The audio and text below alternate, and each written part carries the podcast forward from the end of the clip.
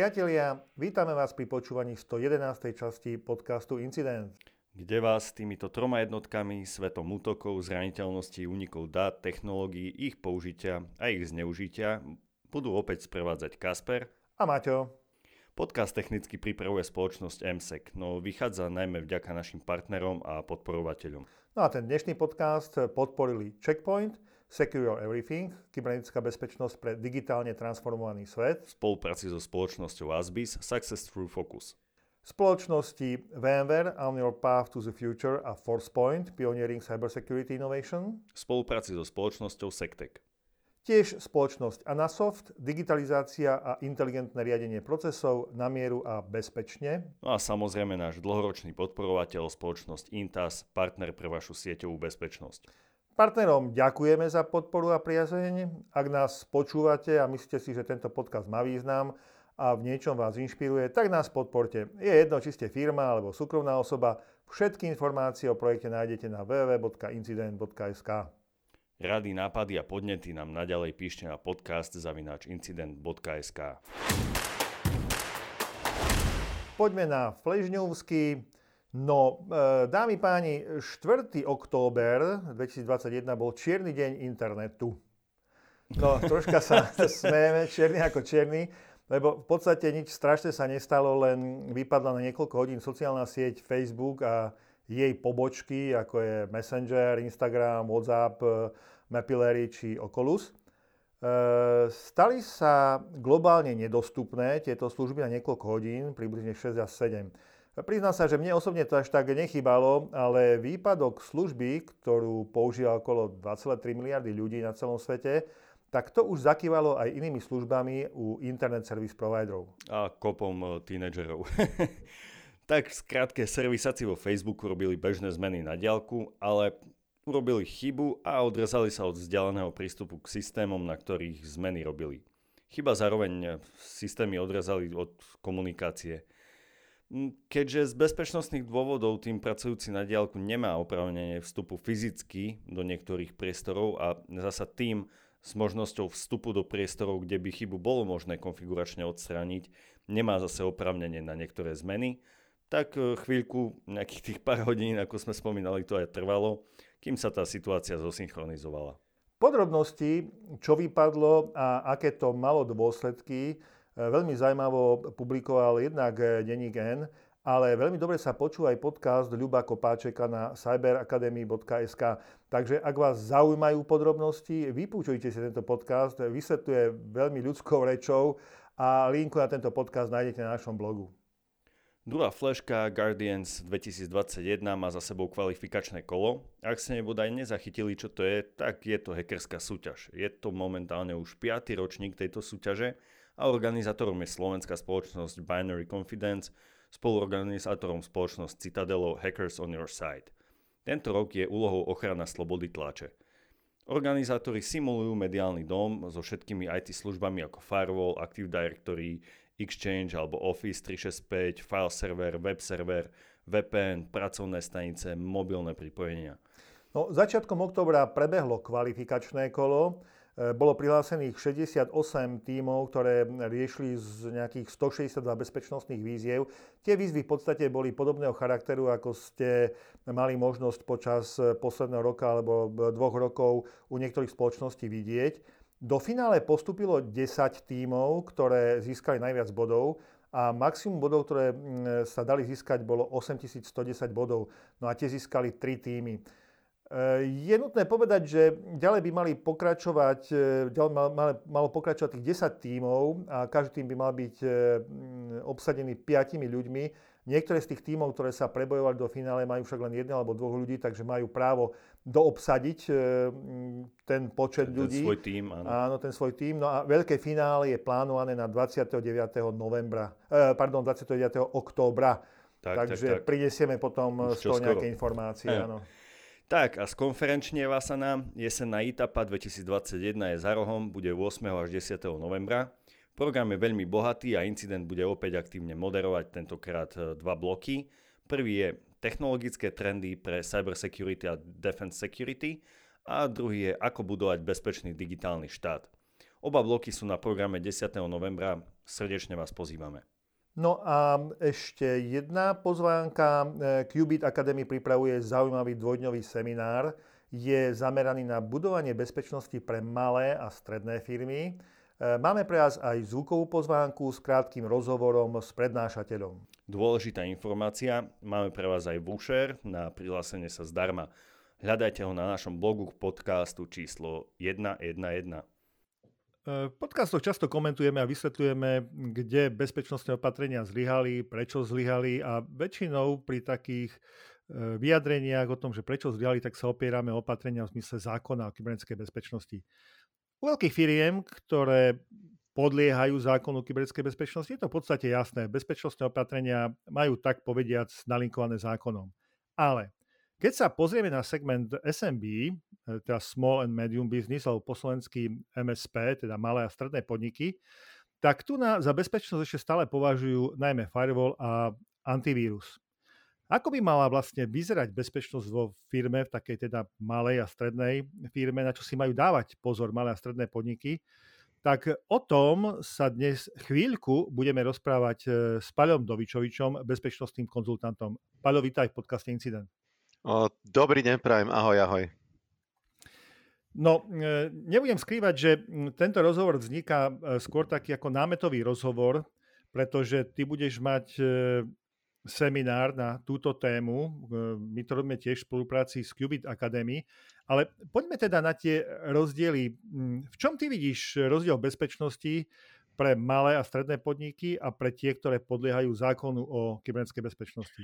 No ty si to svojím spôsobom už naznačil, respektíve pomenoval si ten, ten základný hlavný rozdiel a to je hlavne ten, že v prípade tých poskytovateľov základnej služby od tých, títo majú tú definíciu, čo všetko by mali splňať a akým spôsobom by mali postupovať, majú vlastne už definované v tom zákone.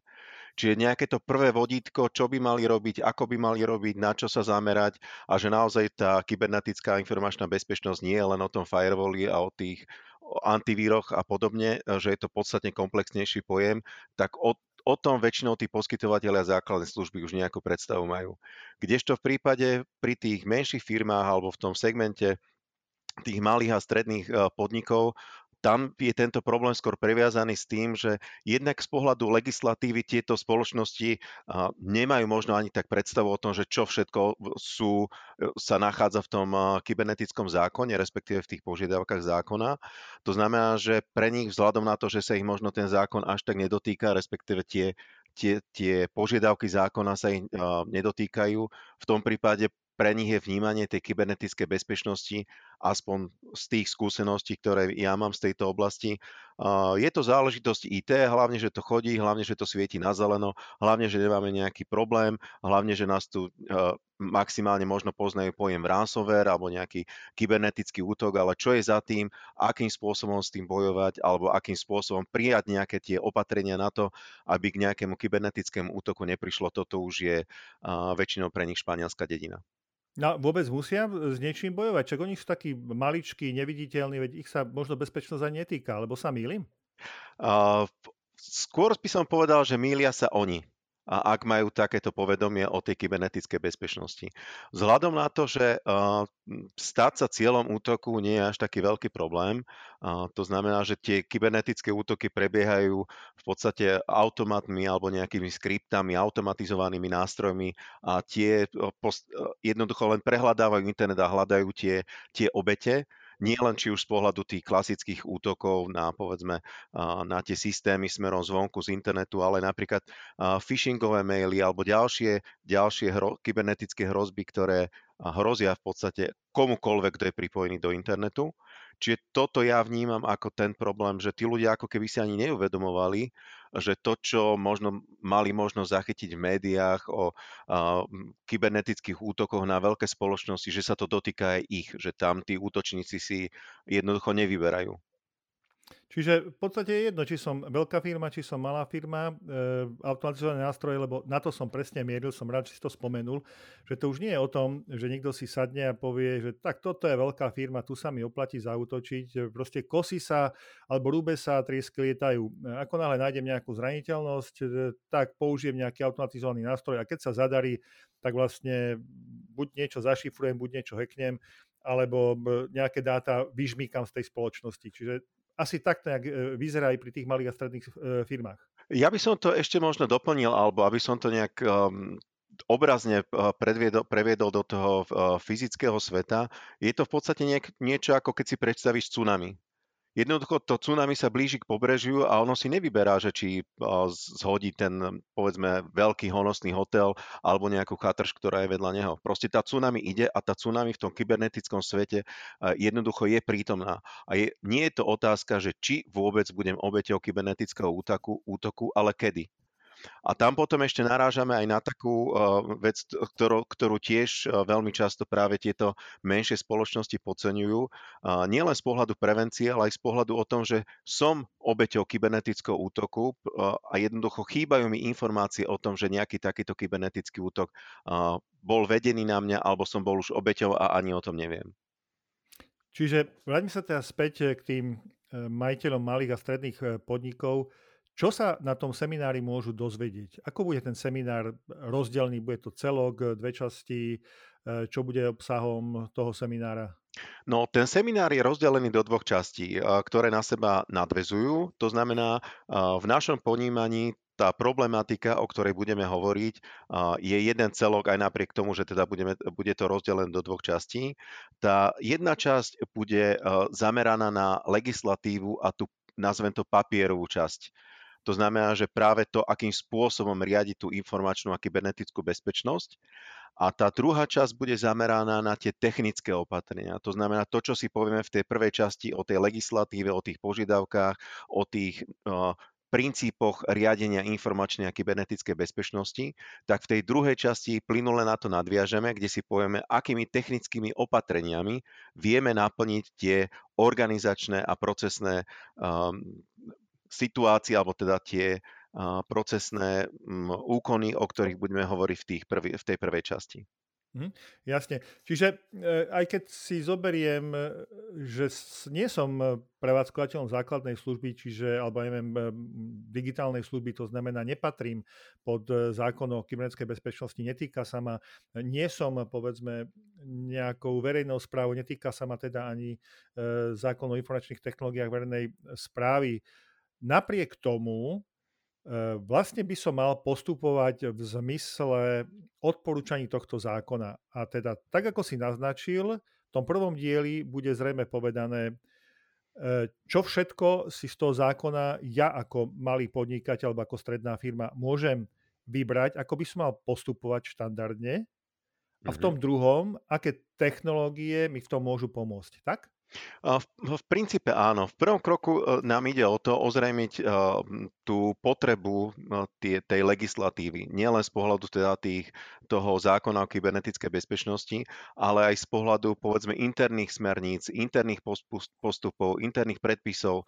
To znamená, aby bolo jasne definované napríklad to, čo je veľmi často zanedbávané, čo napríklad zamestnanci môžu s tými prostriedkami IKT robiť, respektíve čo sú tie aktivity, ktoré nesmú robiť. To znamená, že napríklad, že mali by mať zadefinované to, že nemôže si priniesť domu nejaký USB kľúč, vložiť ho len tak do počítača, že nemôže chodiť na stránky, ktoré sú povedzme v, rozpore s legislatívou a podobne. To znamená, že práve toto sú tie veci, ktoré veľmi často sú v tých firmách podceňované vzhľadom aj na to, že tí bežní zamestnanci to vnímajú ako istým spôsobom buzeráciu a obťažovanie. Kto by už len čítal interné smernice, kto by sa riadil nejakými internými postupmi. A na, na strane aj toho zamestnávateľa sa veľmi často stretávame so situáciou, kedy jednoducho si možno ani neuvedomuje, že to sú všetko veci, ktoré ak by prišlo k nejakému kybernetickému incidentu alebo nedaj Bože k nejakému úniku údajov, to sú všetko veci, ktoré môžu pomôcť pri vyšetrovaní práve toho kybernetického incidentu. Čiže tak, ako vnímame ako samozrejmosť napríklad školenia, predpisy týkajúce sa BOZP, ktoré sa týkajú napríklad požiarnej ochrany, čo berieme ako úplnú samozrejmosť, v podstate tieto školenia nám hovoria, akým spôsobom sa napríklad správať v, tý, v tej takej danej konkrétnej situácii, ktorá má dopad povedzme v prípade požiaru alebo v prípade ohoreznenia zdravia zamestnancov. Toto sú všetko samozrejmosti, ktoré vnímajú aj tí zamestnanci a ktoré vnímajú aj tí zamestnávateľia. Ale z pohľadu kybernetickej bezpečnosti to, to všeobecné povedomie je častokrát na veľmi nízkej úrovni. Uh-huh. Bude to riešené na nejakej e, modelovej firme, tak aby vlastne boli pochopené tie opatrenia? Áno, toto je jeden, jeden z prístupov. My sme nad tým nejakú dobu debatovali a diskutovali, že ako to uchopiť. A ako naj, najrozumnejšie nám prišlo namapovať to na nejakú, nazvem to, fiktívnu firmu. To znamená, aby aj tí poslucháči alebo tí účastníci toho webináru si to vedeli predstaviť, že ako to funguje. Že nie, nie sme iba v stave teoretizovať o, o nejakých pre nich neznámych veciach alebo pre, pre tých bežných používateľov alebo nie IT-čkových ľudí aby aj mm. oni dostali tú predstavu, že o čom to asi je.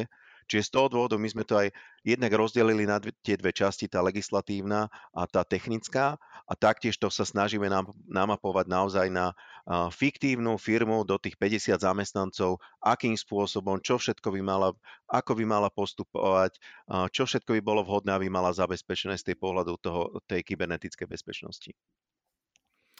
Paľo, ďakujem veľmi pekne za e, objasnenie toho, čo bude. Ja, ja sa celkom teším e, tomuto semináru. Pokiaľ mi to čas dovolí, určite si vypočujem tiež. E, ďakujem ti, že si e, prijal pozvanie a v krátkosti poinformoval o tomto seminári. Takže prajem ti ešte pekný večer. Potešenie teda, na mojej strane, ďakujem aj ja. A pre vás ostatných, e, incident ako partner seminára, tak e, máme pre vás špeciálny kód ten zverejníme na našom blogu a vďaka tomuto kódu sa budete môcť e, seminára zúčastniť bezplatne, takže určite neváhajte, registrujte sa, myslím, že téma je viac ako zaujímavá. No, poďme na správy. E, najprv spomenieme zaujímavé prieskumy a správy. Prvý prieskum zorganizovala kyberbezpečnostná spoločnosť Ticotic Centrify zisťovala, aká je početnosť obetí ransomware a koľko z obetí nakoniec zaplatilo výkupné. Prieskum sa realizoval na vzorke 300 amerických spoločností, komunikoval sa najmä s IT decision makerami, teda e, povedzme s ľuďmi, ktorí majú nejakú tú rozhodovacú právomoc, teda na úrovni CEO, Chief Information Officer a podobne. No a prieskum odhalil, že až 64% oslovených spoločností bolo za posledných 12 mesiacov obeťou ransomware útoku a až 83% obetí útoku zaplatilo aj e, výkupné. No a teraz dobre počúvajte, ideš. Hm. 73% v dôsledku útoku navýšil svoj finančný budget na kybernetickú bezpečnosť. 93% alokovalo špeciálny budget, teda objem peňazí, najmä na anti-ransomware opatrenia 50% z nich uviedlo, že ich ročný obrad z dôvodu útoku radikálne poklesol a vážne to narušilo ich reputáciu na trhu. 42% uviedlo, že stratili zásadné množstvo zákazníkov a 30% uviedlo, že boli dokonca nútení prepúšťať svojich zamestnancov. No a milí poslucháči, spomínate si, v podcaste číslo 109 sme uvádzali 7 vedľajších efektov ransomware útoku. Tento prieskum vedľajšie efekty iba potvrdzuje čo si respondenti myslia o tom, ako sa ransomware môže do organizácie dostať, teda aké vektory útokov sú podľa nich najčastejšie, Maťo? No, tak 53% z nich uviedlo ako najmožnejší vektor útoku e-mail, čo je celkom prirodzené. No. 41% uviedlo, že mm, ten vektor útoku je zraniteľná aplikácia a 38% uviedlo, že problematické, mm, za problematické teda považujú cloudovú bezpečnosť.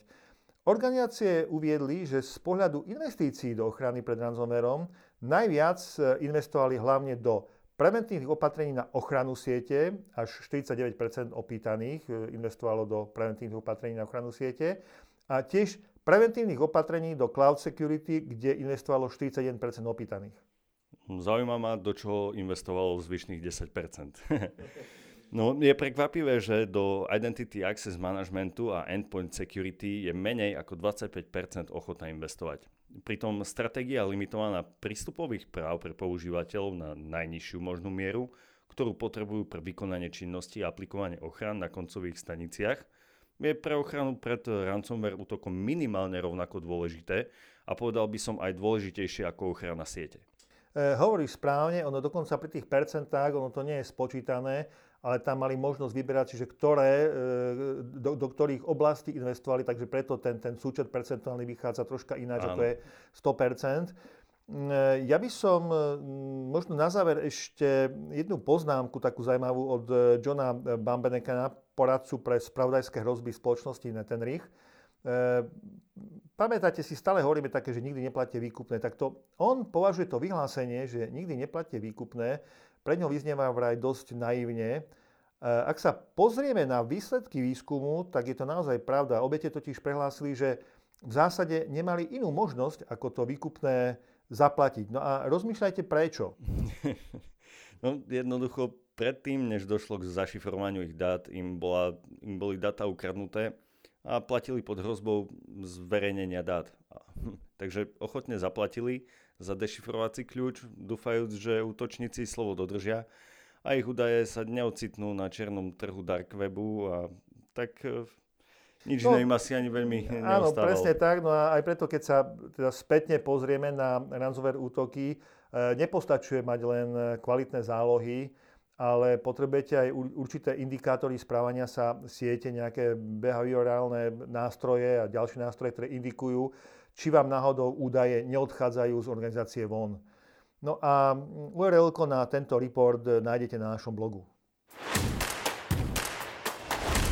Druhý zaujímavý report je od spoločnosti ESET a mapuje štatistiky, trendy a aktivity kyberpodsvetia za obdobie od 1. maja 2021 do 1. septembra 2021 a zároveň ich aj porovnáva s obdobím predchádzajúcich 4 mesiacov, teda s obdobím od 1. januára 2021 do 1. mája 2021. Pre zrozumiteľnosť a skrátenie ESET rok e, rozdeľuje na 3 obdobia, každé po 4 mesiace. Má to T1, T2 a T3. E, Prejdeme v tomto reporte len tzv. executive summary. Celý dokument má totiž 47 strán, celkom zaujímavého čítania. Takže poďme na to, čo poučné tam nájdeme. No, poprvé, v sledovanom období, teda v tom období T2, dochádza k obrovskému nárastu útokov s neužitím zraniteľnosti na Remote Desktop Protocol. A to až o takmer 104%, teda 103,9%. Priemerný počet útokov na RDP klienta sa zdvojnásobil. No dobre, poviete, že zdvojnásobil, ale pozor, to nie je nejaké zdvojnásobenie z nejakých 100 útokov na 200. Pozor, období máj až august 2021 ESET detekoval 55 miliárd nových brute force útokov na RDP služby publikované do internetu. Počuli ste dobre, 55 miliárd. Pekne. Publikovať RDP server do internetu nie je dobrý nápad. Ak už potrebujete využiť RDP službu, tak vytvorte VPN tunel medzi klientom a VPN bránou v organizácii. VPN brána prideli klientovi IP adresu vnútornej siete a realizuje pripojenie, ako by som bol súčasťou niektorej vnútornej siete. Pre prideľovanie je vhodné mať samostatný adresný segment. Prirodzene sú vhodnejšie spôsoby, toto určite nie je ten zero trust spôsob. E, áno, mm, ale keď už teda máte využiť RDP, tak presne ako Kasper e, pomenoval, toto je ten, ten rozumnejší spôsob. E, na výsledkoch a najmä komentovanie zaujímavý dočasný pokles útokov na konci mája a následne zdvojnásobený počet útokov na klienta. Je totiž evidentné, že ten počet RDP adries, na ktoré sa dá útočiť, nerastie, skôr by som povedal, že mierne klesá a preto sa pokusy o prelmenie hesla, teda ten e, brute force attack, e, tie pokusy sa zvyšujú. Um, aj keď niektoré reporty poukazovali na to, že počet androidových hrozieb sa mierne zmenšuje, Asset Report hovorí, že v období T2 zaznamenali zvyšovanie počtu spyware, adware a bankového malwareu. Konkrétne, e, čo sa týka spyware, tak najpočetnejší spyware je Android triada Backdoor, u Adver je to Android Android Trojan a Android Ad Display e, bodka Mobidash PUA. E, poznámka to PUA znamená Potentially Unwanted e, Application. Na ňom je zaujímavé to, že napriek tomu, že ho Asset eviduje len na jednom ruskom alternatívnom zdroji aplikácií, teda App Store, v globálnom hodnotení počtu obsadzuje tretiu priečku. No, ono, zrejme to bude tým, že tento ruský App Store obsahuje aj množstvo aplikácií, ktoré sú aj na oficiálnom Google App Store, pričom niektoré z nich bandluje, teda spada, spája do takých zaujímavých výhodných balíkov, ku ktorým prideluje zdarma... ako bonus. Áno, ako bonus aj tento adver.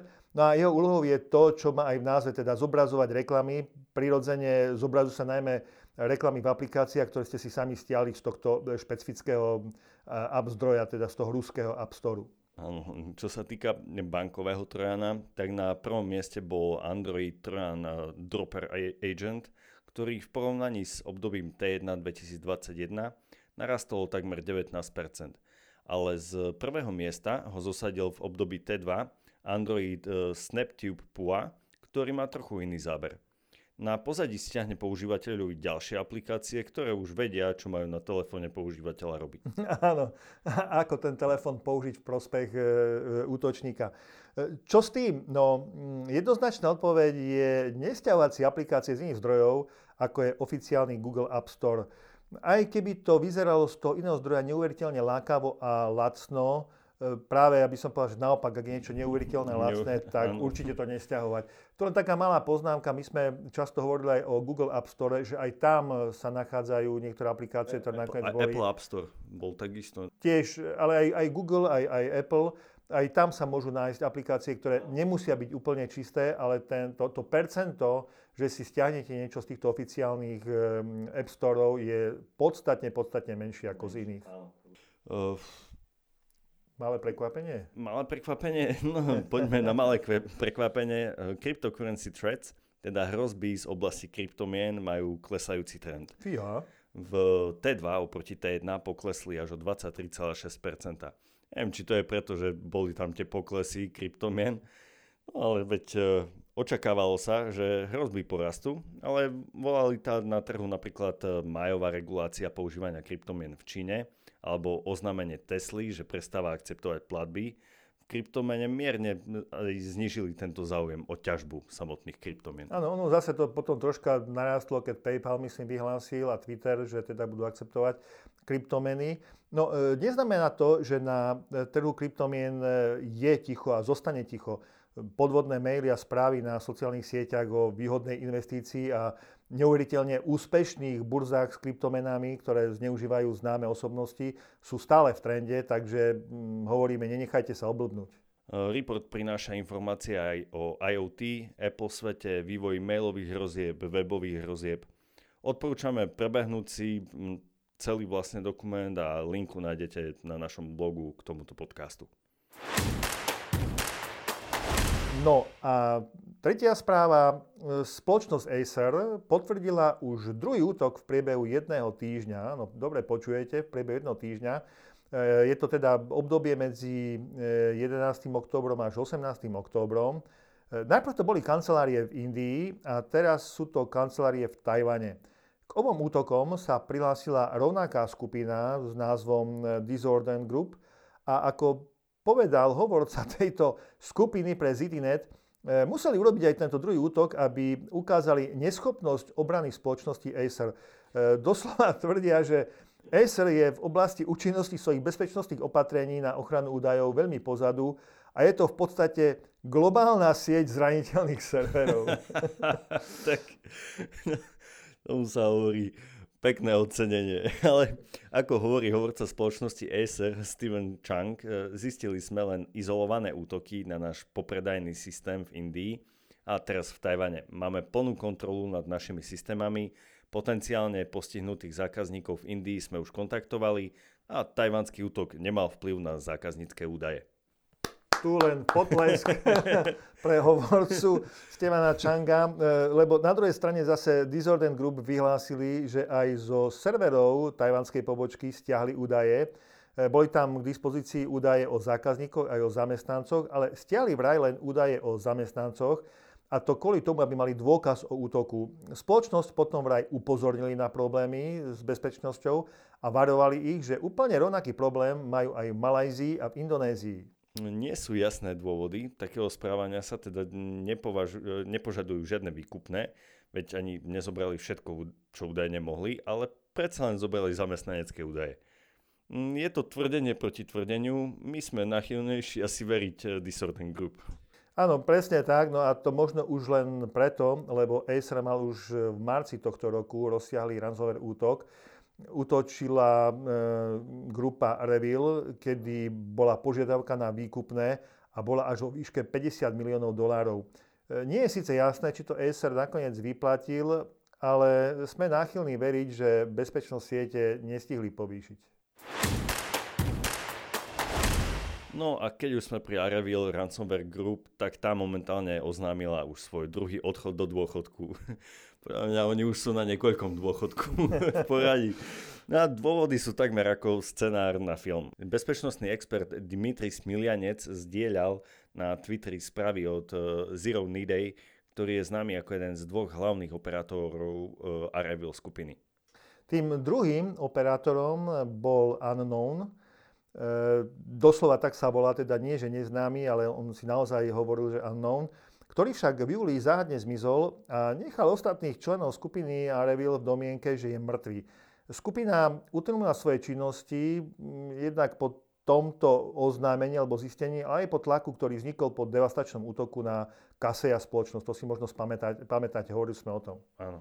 Server Arevil uh, skončil 13. júla, pretože Unknown podľa dostupných informácií vybral všetky kryptopeniaze skupiny a zmizol. Ako sme spomínali, malo sa za to, že je mŕtvý. V septembri však Arevil obnovil operácie, no ako uvádza e, Zero One Day, privátne kľúče k domene Arevil mali len dvaja, on a Unknown. Lenže do Arevil operačnej domény sa pred týždňom prihlásil Unknown so svojím privátnym kľúčom. No a ako tvrdí Zero Day, e, server bol kompromitovaný tak, aby Tor servis dokázal odsledovať, odkiaľ e, Zero Day pristupuje.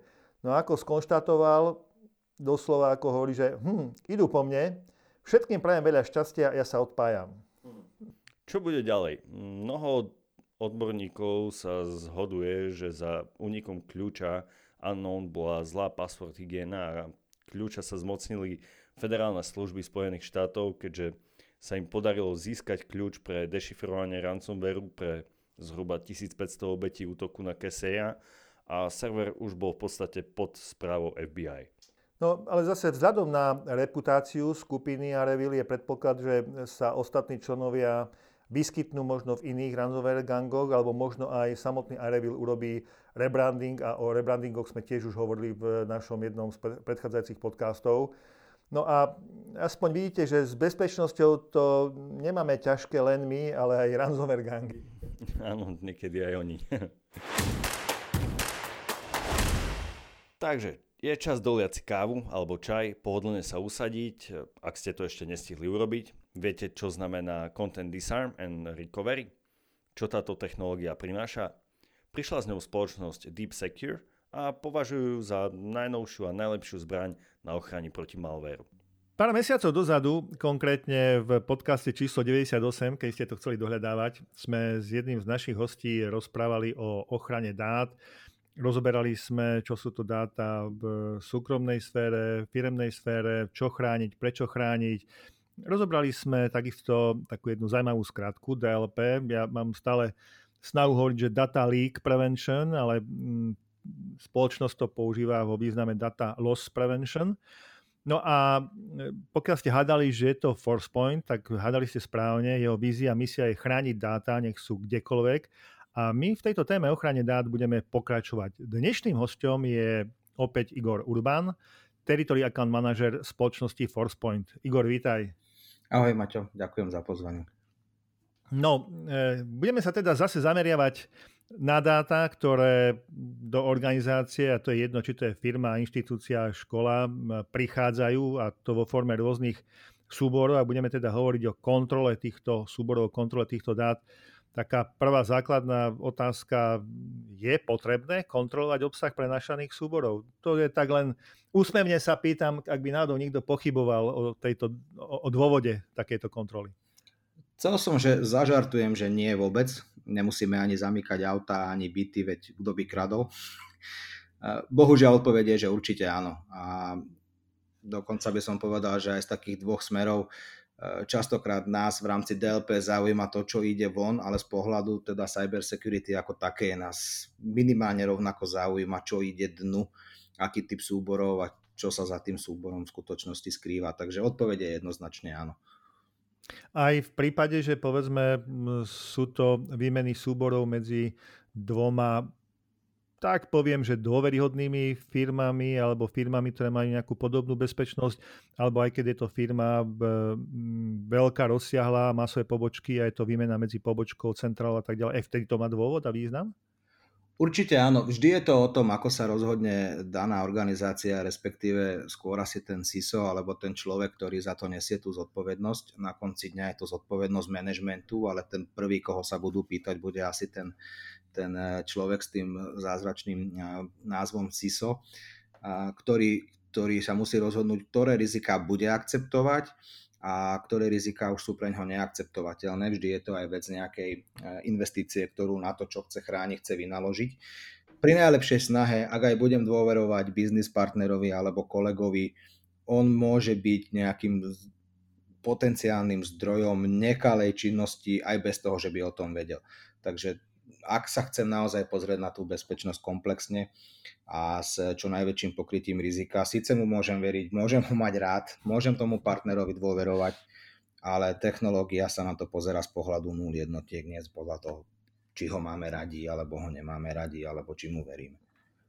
Dobre, som teda nejakým šéfom IT v nejakej spoločnosti a poviem si, výborne, no máme nasadenú antivírovú ochranu, máme už nejakých dobrých 10 e, rokov, e, pravidelne ju updateujeme, raz za mesiac stiahneme nejaké e, vzorky, alebo si to možno ťaha dokonca každý deň. Je to dostačujúce? Dávno nie. Dávno nie, pochopili to aj výrobcovia tých samotných antivírov. Ak si pozrieš dnes tú ponuku, tak e, popri tom klasickom antivíre tam veľakrát nájdeš práve tú ochranu proti malvéru a nejakým pokročilejším útokom. Nie je to tajomstvo, že ten antivír dnes pokrýva možno 50-60% toho e, rizika alebo tých hrozieb, ktoré, ktoré sa snažia dostať dnu alebo urobiť niečo nekale nechcem povedať, že antivír je prekonaný a že nemá svoje opodstatnenie a že by sme ho vôbec e, nemali dnes inštalovať. To zďaleka nie, ale ruka v ruke s tým hovorím, že zďaleka nepostačuje. Antivír vie fungovať, e, alebo väčšina antivírov funguje na signatúrovom základe, to znamená, že rieši to, čo už pozná, napriek nejakým možno heuristickým metodám a podobne, ktoré sa tam výrobcovia snažia implementovať je to taký ten základ. Dnes firmy už možno ani domácnosti nemendelujú alebo nejak nerozmýšľajú, že či ten antivír treba alebo nie, berú to ako niečo samozrejme, ale je to naozaj taká tá prvá tehlička. Čiže keby som napríklad chcel riešiť takú bezpečnosť na vyššej úrovni, asi by som sa mal zamyslieť nad tým, že sú aj nejaké files mal- malvery, alebo teda povedzme malvery skutočne ob hodinu možno, alebo ob sekundu, dokonca zvyknú meniť svoju štruktúru a teda to, čo sa predtým nejak správalo alebo volalo, tak už sa to volá ináč a správa sa to ináč. E, keby som teda použil nejaké iné riešenie, napríklad sandboxy. Wow, super. Budeme mať ďalšiu tehličku do tej mozaiky. Samozrejme, že predpokladám, že podcast počúvajú teda hlavne eh, experti v cyber security, tak tým je známe, že 100% bezpečnosť neexistuje a čím viac tých, tých tehličiek v tom, eh, v tom systéme budem mať, tak o to lepšie. Sandbox môže byť na toto odpoveď a určite dokáže eliminovať kopec práve tých problémov, ktoré antivír nevie. Treba si uvedomiť, že dnes aj ten výpočetný výkon je úplne inde, ako bol pred pár rokmi, nielen na našich pracovných staniciach, ale aj na serveroch a toto využíva aj tá druhá strana.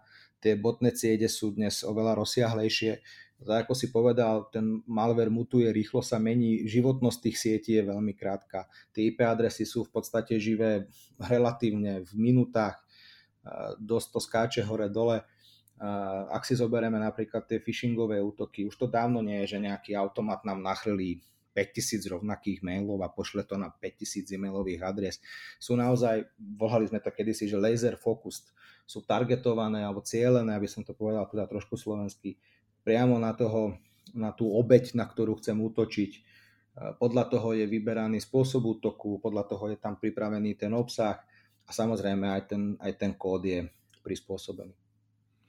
Ja by som sa ešte tak možno vrátil k tomu pojmu sandboxing, lebo po, zrejme to väčšina, ktorí nás počúvajú, pozná, ale tí, čo nie, tak je to v zásade, skúsim to tak veľmi, veľmi kulantne a rýchlo vysvetliť.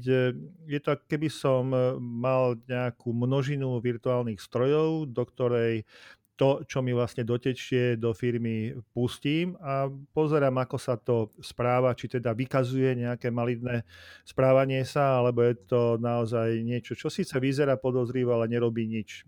Povedal som to dobre? Myslím si, že úplne, úplne super. Samotný ten názov sandbox, alebo teda pieskovisko, tomu napovedá, je to naozaj pieskovisko, na ktorom sa sekuritáci hrajkáme. To znamená, že namiesto toho, že zakážem natvrdo, aby sa ten škodlivý kód ku mne dostal, tak samozrejme ja nechcem, aby sa dostal na pracovnú stanicu koncového užívateľa alebo do siete a začal tam riešiť, čo má.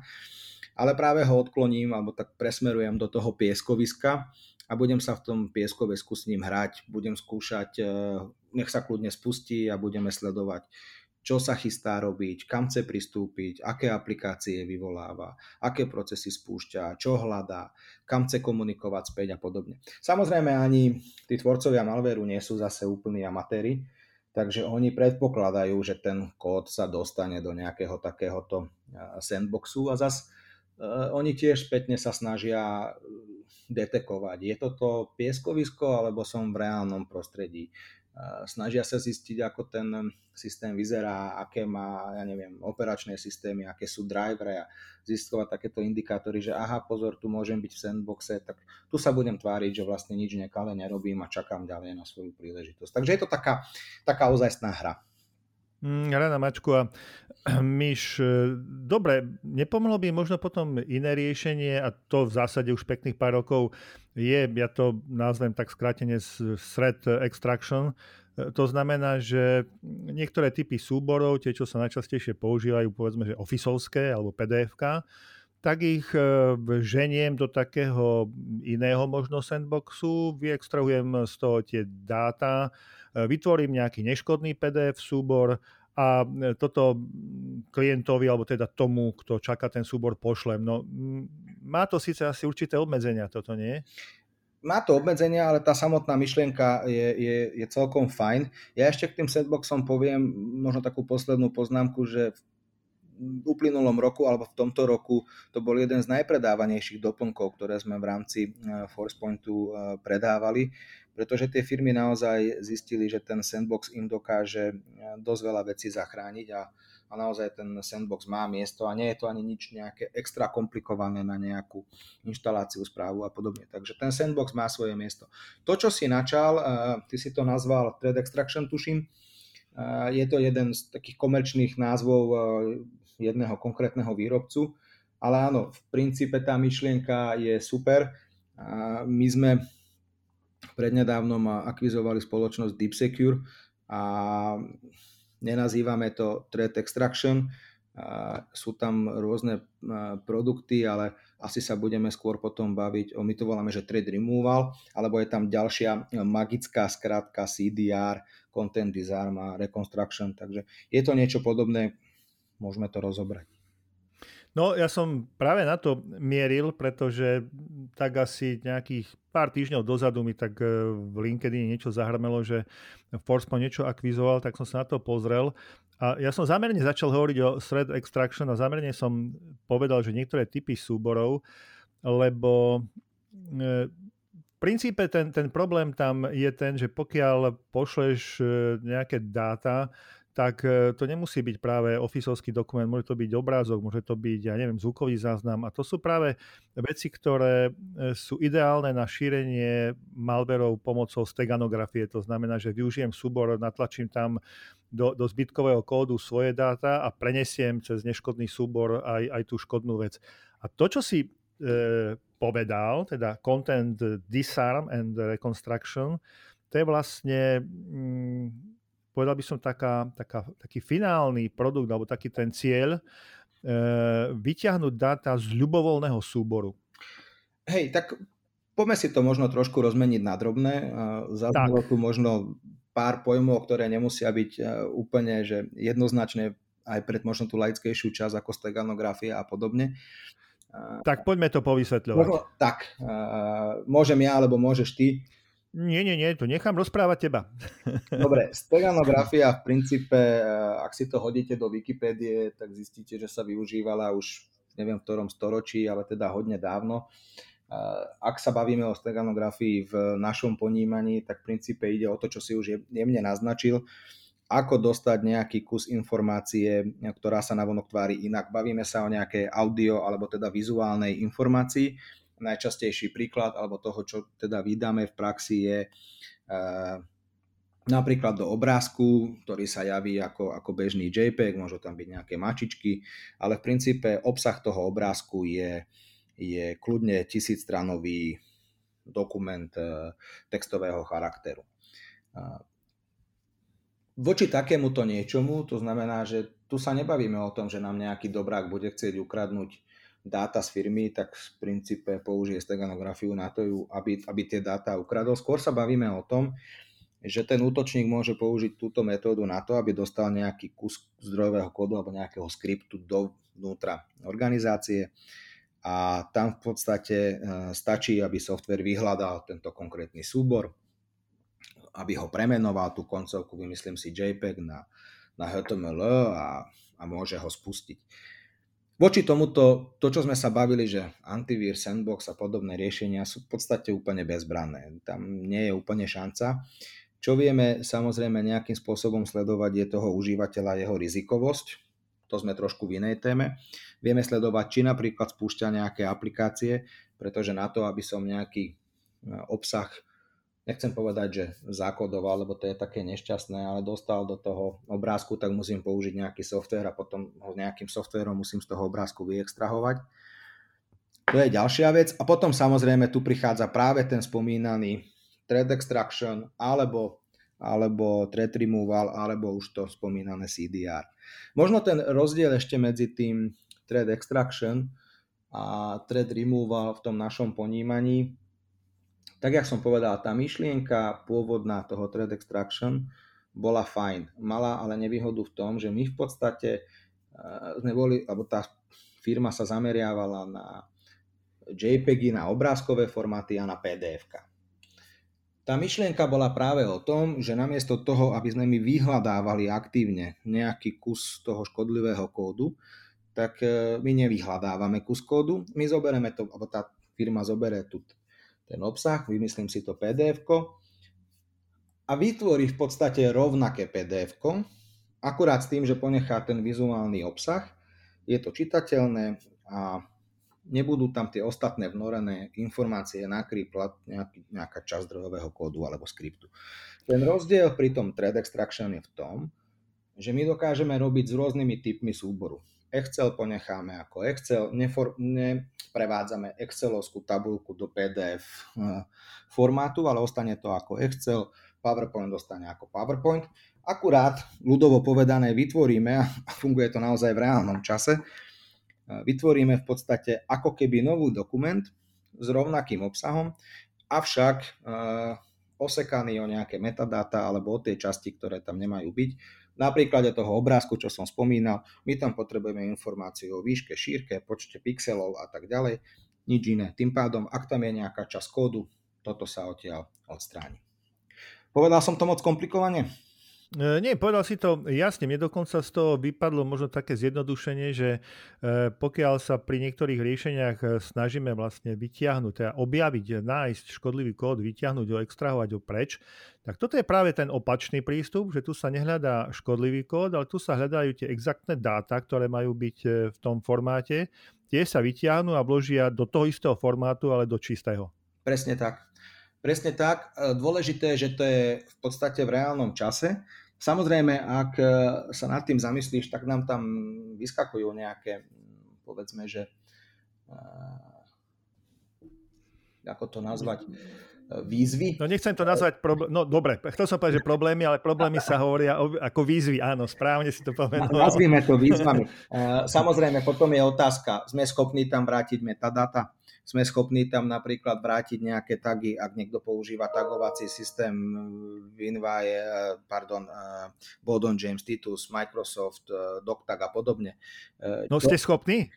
sme schopní. Samozrejme, dajú sa tam, dajú sa tam hravo vrátiť späť tie tagovacie, e, tie samotné tagy z týchto riešení.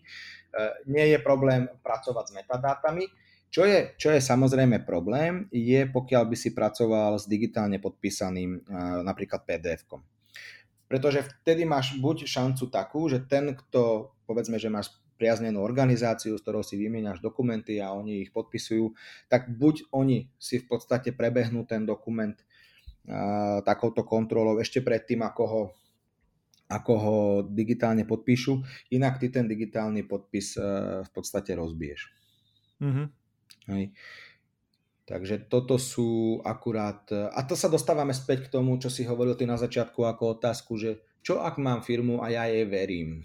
Verím jej, to, že ja verím napríklad tebe, že mi pošleš, nemohol to niekto po ceste schytiť, zmodifikovať, nemohol si aj pri najlepšej viere, vedomí, svedomí mať nejaký malware a v podstate od teba mi príde niečo, čo ja síce tebe môžem veriť, ale možno ešte netušíš, možno zistíš o hodinu, že, že šláka Igor, poslal som ti dokument, ale radšej si ho pozri, lebo sme zistili, že nám tu niečo blbne. Mm, áno, v podstate sa tak pomalečka, keď sme sa dostali ku Zero Trust, eh, k tomu sa ale dostaneme ešte.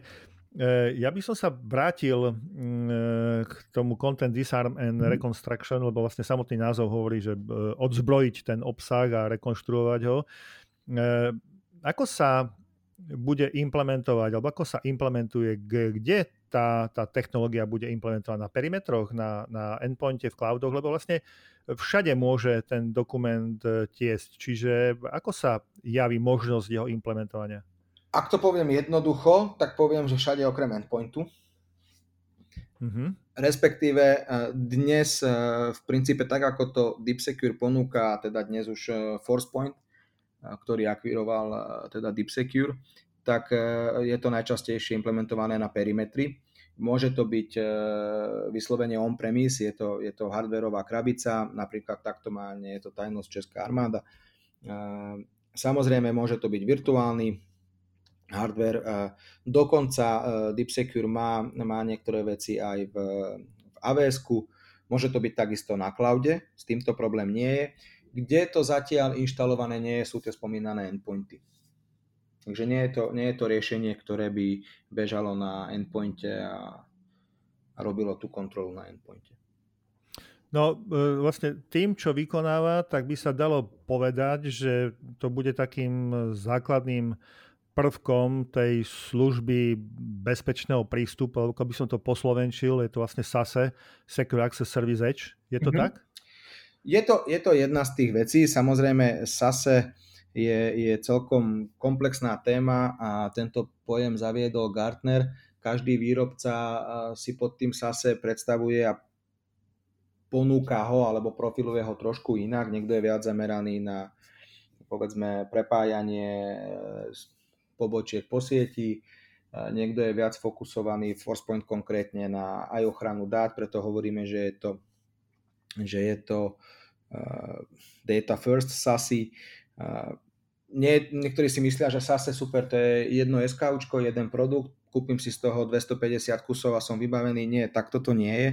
SASE je skôr taký framework, ako tie produkty pospájať do nejakého ekosystému a ako má fungovať.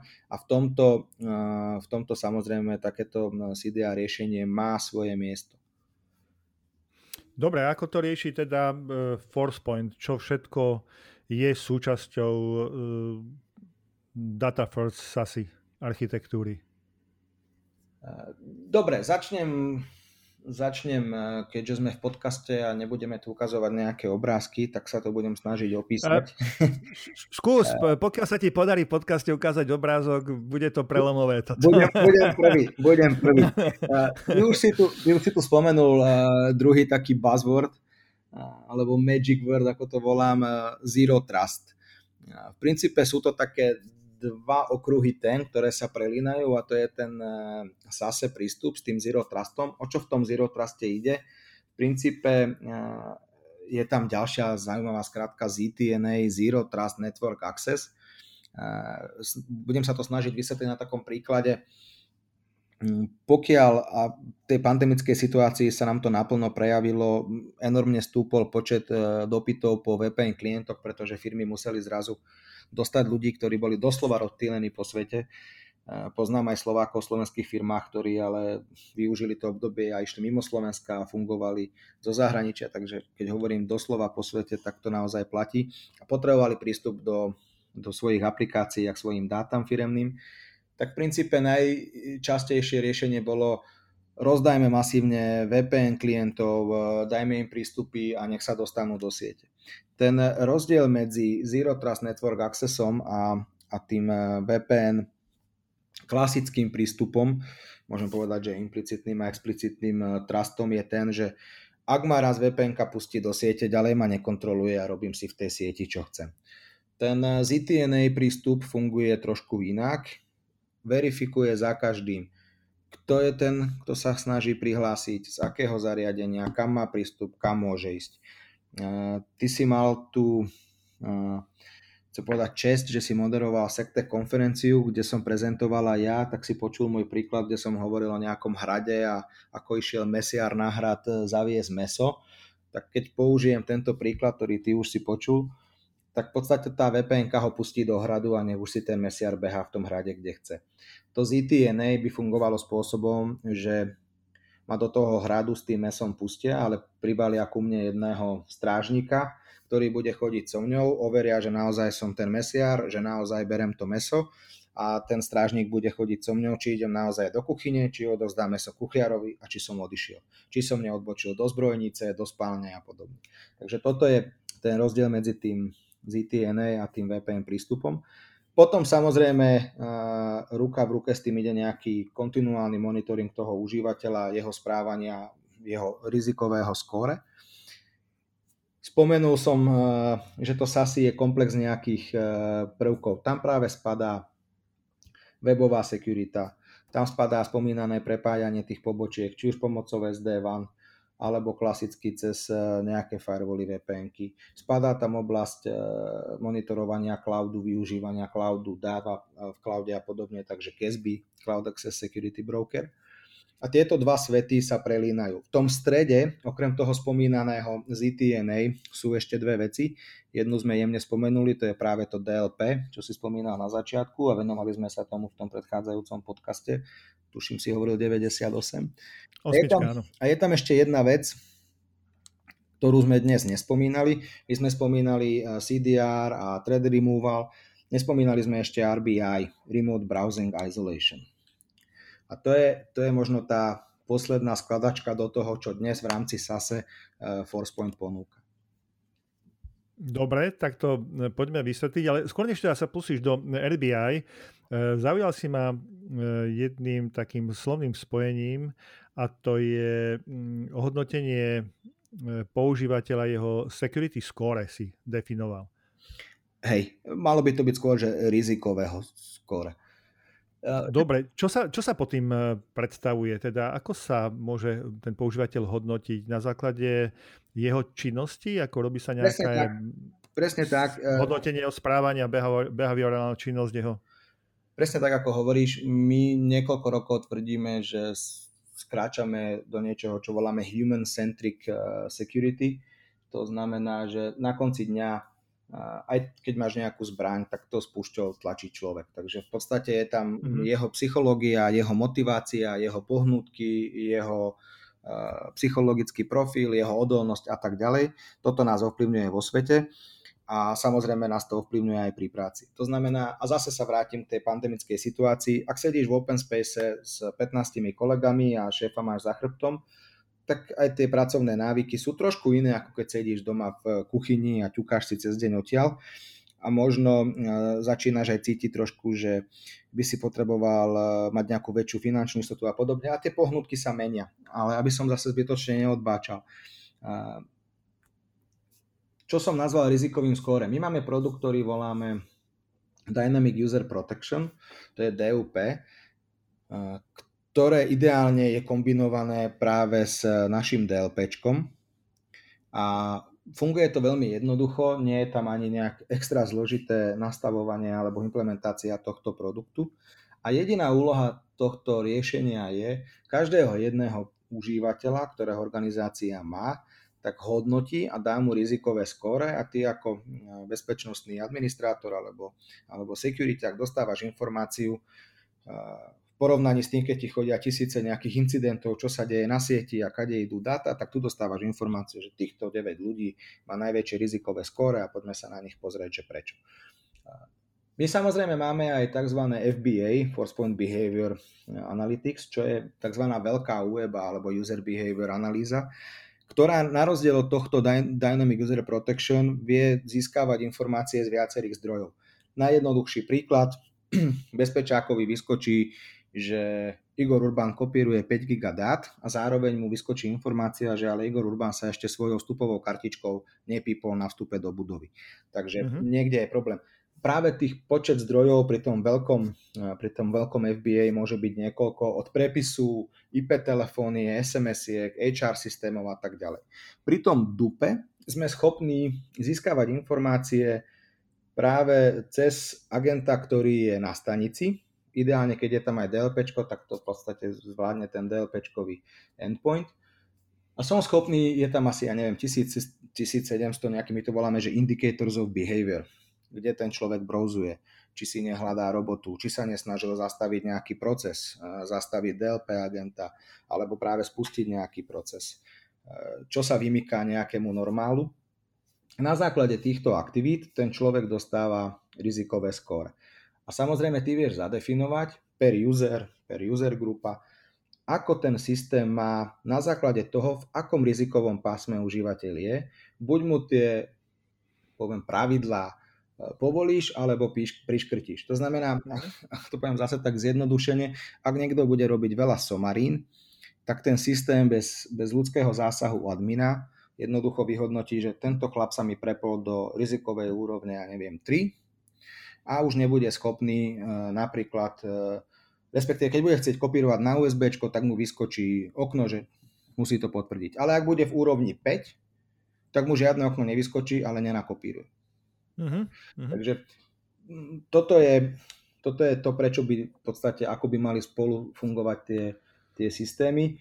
No a do budúcna plánujeme práve to, aby sme boli schopní toto rizikové skóre napríklad ponúknuť aj do, do tretích strán. Uh-huh. Mi napadá, že v podstate pri tom rizikovom skore zrejme e, určitú úlohu hrá aj to, do akej roli je daný používateľ asi zadelený, pretože keď je jeho rola e, z hľadiska manažovania bezpečnosti vyššia, tak asi aj na to skore sa bude pozerať trocha ináč ako keď je jeho, nechcem povedať, že rola bezvýznamná, ale je povedzme nejakým bežným zamestnancom. Jasné, len vieme z praxe, že najväčšie výnimky majú vyššie poschodia riadenia, Ano. A samozrejme tým pádom aj ich e, rizikovosť, či už vedomá alebo nevedomá, rastie. Takisto admini majú veľké práva a oni sú veľakrát tá najcitlivejšia časť, na ktorú zase treba trošku aj, aj dohliadať. Takže ale je to tak, ako si povedal. Čiže e, keď to zhrniem, pri tom Zero Trust Network Access vlastne e, padajú aj tieto hodnotenia a tým pádom vlastne čím je človek chápaný ako rizikovejší, tým je jeho kontrola väčšia. Presne tak a to je tá časť, ktorú som pomenoval, že je tam ten neustály monitoring toho užívateľa ruka v ruke s tými ostatnými časťami, ako je ten Zero Trust Access, ako je ten DLP a ako sú potom tie samotné veci, ako webová bezpečnosť, firewally a podobne. Dobre, tak poďme teda ešte na ten Remote Browser Isolation. Čo to je, ako to funguje, čo mu bráni, ako, ako, akú hodnotu pridáva k tomu CDR-ku? Jasné. Remote Browser Isolation je celkom uh, uh, taká, že nechcem povedať, že sexy téma, ale je, je jednoduchá na uchopenie. Uh, môj kolega Mirek to nazval, že je to ako keby si pozeral telku, ale cez okno u susedov. To znamená, že uh, opäť sa to skúsim vysvetliť skratke. Uh, je to také brauzovanie, ktoré sa nedeje u nás. To znamená, že ak, a treba si ale povedať, že nie je to takto pri všetkých stránkach, ale k tomu sa dostanem. Ale princíp toho vzdialeného browsdovania je práve v tom, že ja síce mám spustený u seba prehliadač, dám tam webovú adresu, Akurát v pozadí ten samotný, samotné prezeranie toho obsahu sa nedieje na mojej mašine, ale deje sa niekde v cloude a tým pádom, ak by sa aj spustil na stránke nejaký aktívny komponent, alebo by tam práve e, zbehol nejaký malware, tak ja neinfikujem e, v podstate svoju stanicu, lebo sa to celé deje práve na tom vzdialenom e, nechcem povedať, že servery, ale na, tom vzdialenom, na tej vzdialenej mašine, ktorá vlastne browzuje. A ja mám len zdieľaný ako keby obsah. Ako keby mi bežalo video toho, čo ja mhm. vlastne browsdám. No mne to pripomína taký, mm, e, povedal by som, sandboxing e, browsera aj s takou prezentačnou vrstvou. Presne tak a, a naozaj to lavíruje niekdy medzi tým sandboxingom browsovania a z časti aj tým trošku e, s tým e, thread removal, o ktorom sme si hovorili. Akurát tu neprenášam vizuálnu podobu súboru, ako to robí ten thread mm-hmm. removal, ale prenášam tu tú vizuálnu formu toho, toho samotného browsovania. E, prečo som ale hovoril, že nefunguje takto každá stránka? E, samozrejme, ja môžem urobiť, že kúpim si tzv. RBI full a budem naozaj e, chcieť, aby takto som browsoval každý jeden používateľ a každú jednu adresu, ktorú tam zadá. Je to dosť drahé riešenie na výpočtový výkon. Na 5 ľudí potrebuješ asi jeden procesor. Takže ak si zoberieš filmu o veľkosti tisíc užívateľov, nie je to z pohľadu výpočtového výkonu úplná sranda. Preto sa skôr používa tzv. targeted RBI, kde odhadom je to asi 10 krát lacnejšie, pretože cca 10% z tej plnej premávky alebo z toho full trafiku je to, čo potrebuješ hnať týmto, týmto RBI. To znamená... Dobre, ako sa selektuje, čo potrebuješ hnať a čo nie?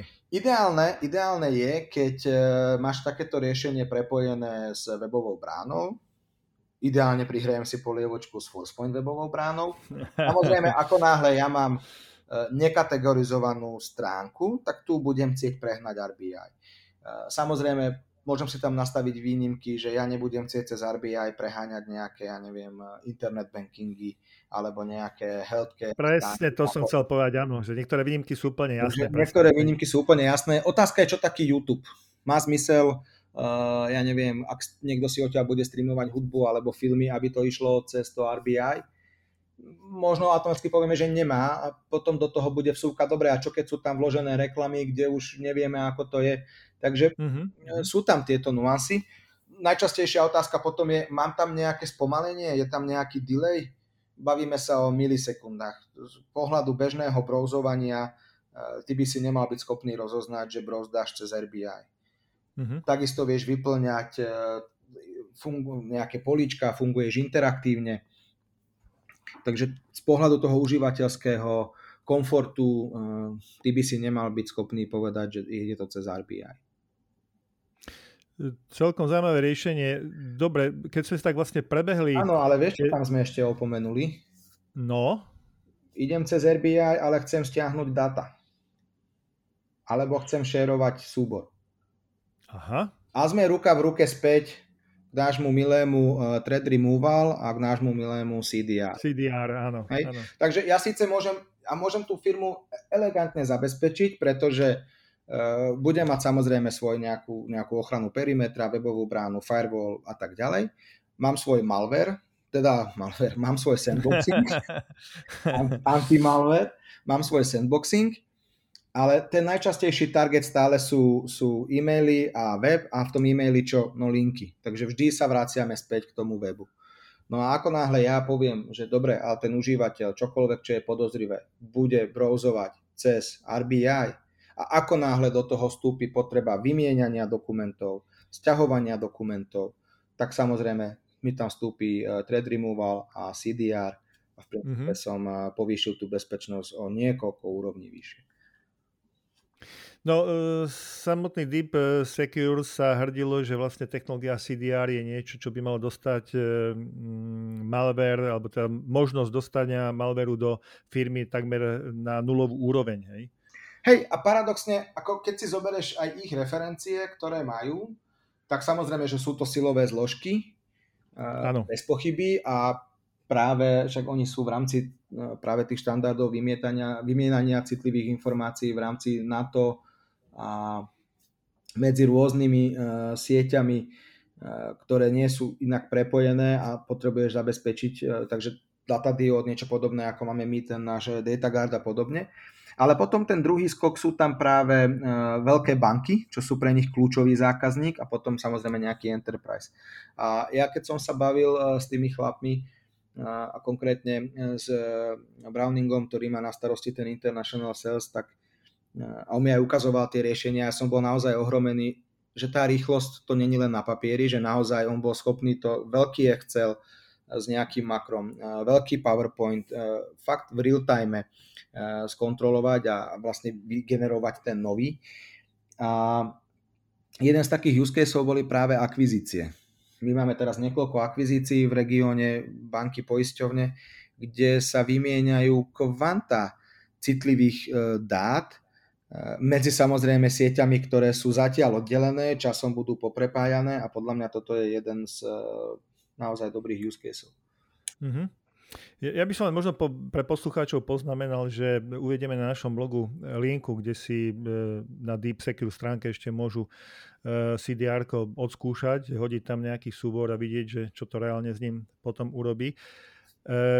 Mám, to možno vyskúšať, stojí to za to.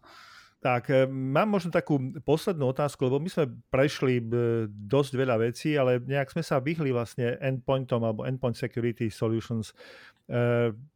Forcepointu to keby chýbalo, keby to opomínal. Obzerá sa potom?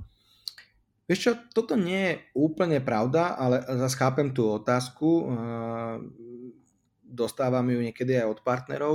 My tých endpointov máme dokonca niekoľko bol endpoint na, na webovú, gateway bol endpoint na firewally, bol endpoint na CASB. My sme ich integrovali dokopy do tzv. F1 endpoint. Uh-huh. Dnes máme voči tomu ešte niečo, čo voláme NEO endpoint pre naše cloudové služby, lebo v podstate celé to speje do toho, že viac vecí bude v cloude. Ten on-prem, chvala Bohu, držíme, lebo v našom regióne, napriek tomu, že teda tá pandémia bola katalizátor a veľa vecí prešlo do hybridu, ale nie stále do pure cloudu a, a ešte stále veľa tých e, zákazníkov je vyslovene on-prem. Takže sú tam dva také tie svety F1 e, endpoint a tento NEO endpoint. Ale čo nemáme a prečo táto otázka vzniká je, že nemáme teda antivír, čo je jasné, ale to sme si povedali na začiatku, že otázka, či dnes ešte má význam sa obzerať po nejakom antivíre. Skôr, kde sa nám to, kde sa nám to možno tak nejak vracia, je, že však keby ste ešte k tomu dali nejaké EDR, tak mali by ste k tomu ten endpoint, tak by to bolo super, lebo by ste vedeli konkurovať tomuto výrobcovi, tomuto výrobcovi. A je pravda, že, že sem tam v RFPčkách je to problém, keď tam ten vyslovene endpoint nie je. Na druhej strane, aby som úplne priamo odpovedal, netuším, či sa management obzerá po nejakom endpointovom riešení. Toto nám zatiaľ nikto takto neprezradil ale aj o DeepSecure akvizícii, ako aj o iných sme sa dozvedeli, až keď už v podstate boli tesne pred eh, finalizáciou, takže toto si management necháva pre seba. Eh, čo sa týka ale tých funkcionalít, my máme veľmi podobné funkcionality, ako má to samotné IDR, len ten eh, ten ekosystém je komplexnejší a nie je to jeden software na endpointe. Musíš mať naozaj tú, tú mailovú bránu, musíš mať tú webovú bránu, musíš mať tú DLP, musíš mať ten DUB a podobne. Si schopný dostať z toho tú funkcionalitu, ale nie je to ten jeden software, ktorý by ti bežal na endpointe a robil, takže, mm-hmm. takže asi takto na tom sme dnes.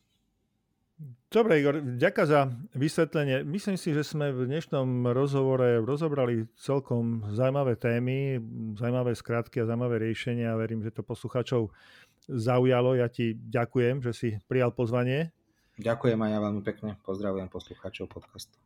No a pre tých, ktorí to počúvali niekde od stredu, tak eh, hosťom v tomto rozhovore bol Igor Urban, Territory Account Manager spoločnosti Forcepoint. Ahoj Igor. Pekný deň všetkým. No a sme na konci nášho 111. podcastu. Ja hovorím, že ešte 4 vydania sú tu Vianoce. Je čas myslieť na darčeky pomaličky, začať písať Ježiškovi. Taký napríklad, jubiky. Áno, napríklad, milý Ježiško, pod stromček by som chcel nový firewall. áno, alebo, alebo nejaký eh, password manager by bol vhodný. Alebo chcel by som lepšie sluchadla bešnurové, aby som si podcast incident mohol lepšie vychutnať. No áno, alebo napríklad chcel by som mesiaci aspoň 4 dní navyše, aby som mal čas vybrať a spracovať a nahrať čo najlepšie správy do podcastu. Mne by sa celkom zišiel aj trojdňový víkend a štvorňový pracovný týždeň. Alebo chcel by som ešte nový komp na strihanie napríklad, Ježiško, aby, aby tie naše podcasty boli ešte lepšie. Mám pocit, že niektoré z prianí by nám Ježiško mohol splniť, ak mu naši poslucháči pomôžu. Dúfame, že to počúvajú a že skúsia pomôcť. Milí poslucháči, no už na dnes je to všetko. Veríme, že sme vás aj dnes zaujali, pobavili alebo donútili zamyslieť sa. A tešíme sa na vás o dva týždne pri 112. časti podcastu Incident. Do, Do počutia, priatelia. priatelia.